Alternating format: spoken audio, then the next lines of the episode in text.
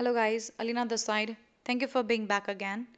Let's discuss today about the tasks which are contributing towards the reading module. So there are basically five tasks which are directly included in the reading module and are definitely contributing towards the reading score. But still there are four remaining tasks which are the part of the remaining three modules but are contributing towards the reading score.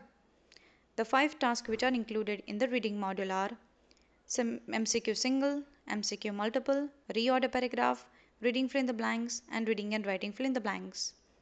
Whereas the remaining four tasks are summarize written text, read aloud, highlight incorrect words, and highlight correct summary. So if you want to secure 90 in the reading module, it is necessary to secure good score in this 9 tasks.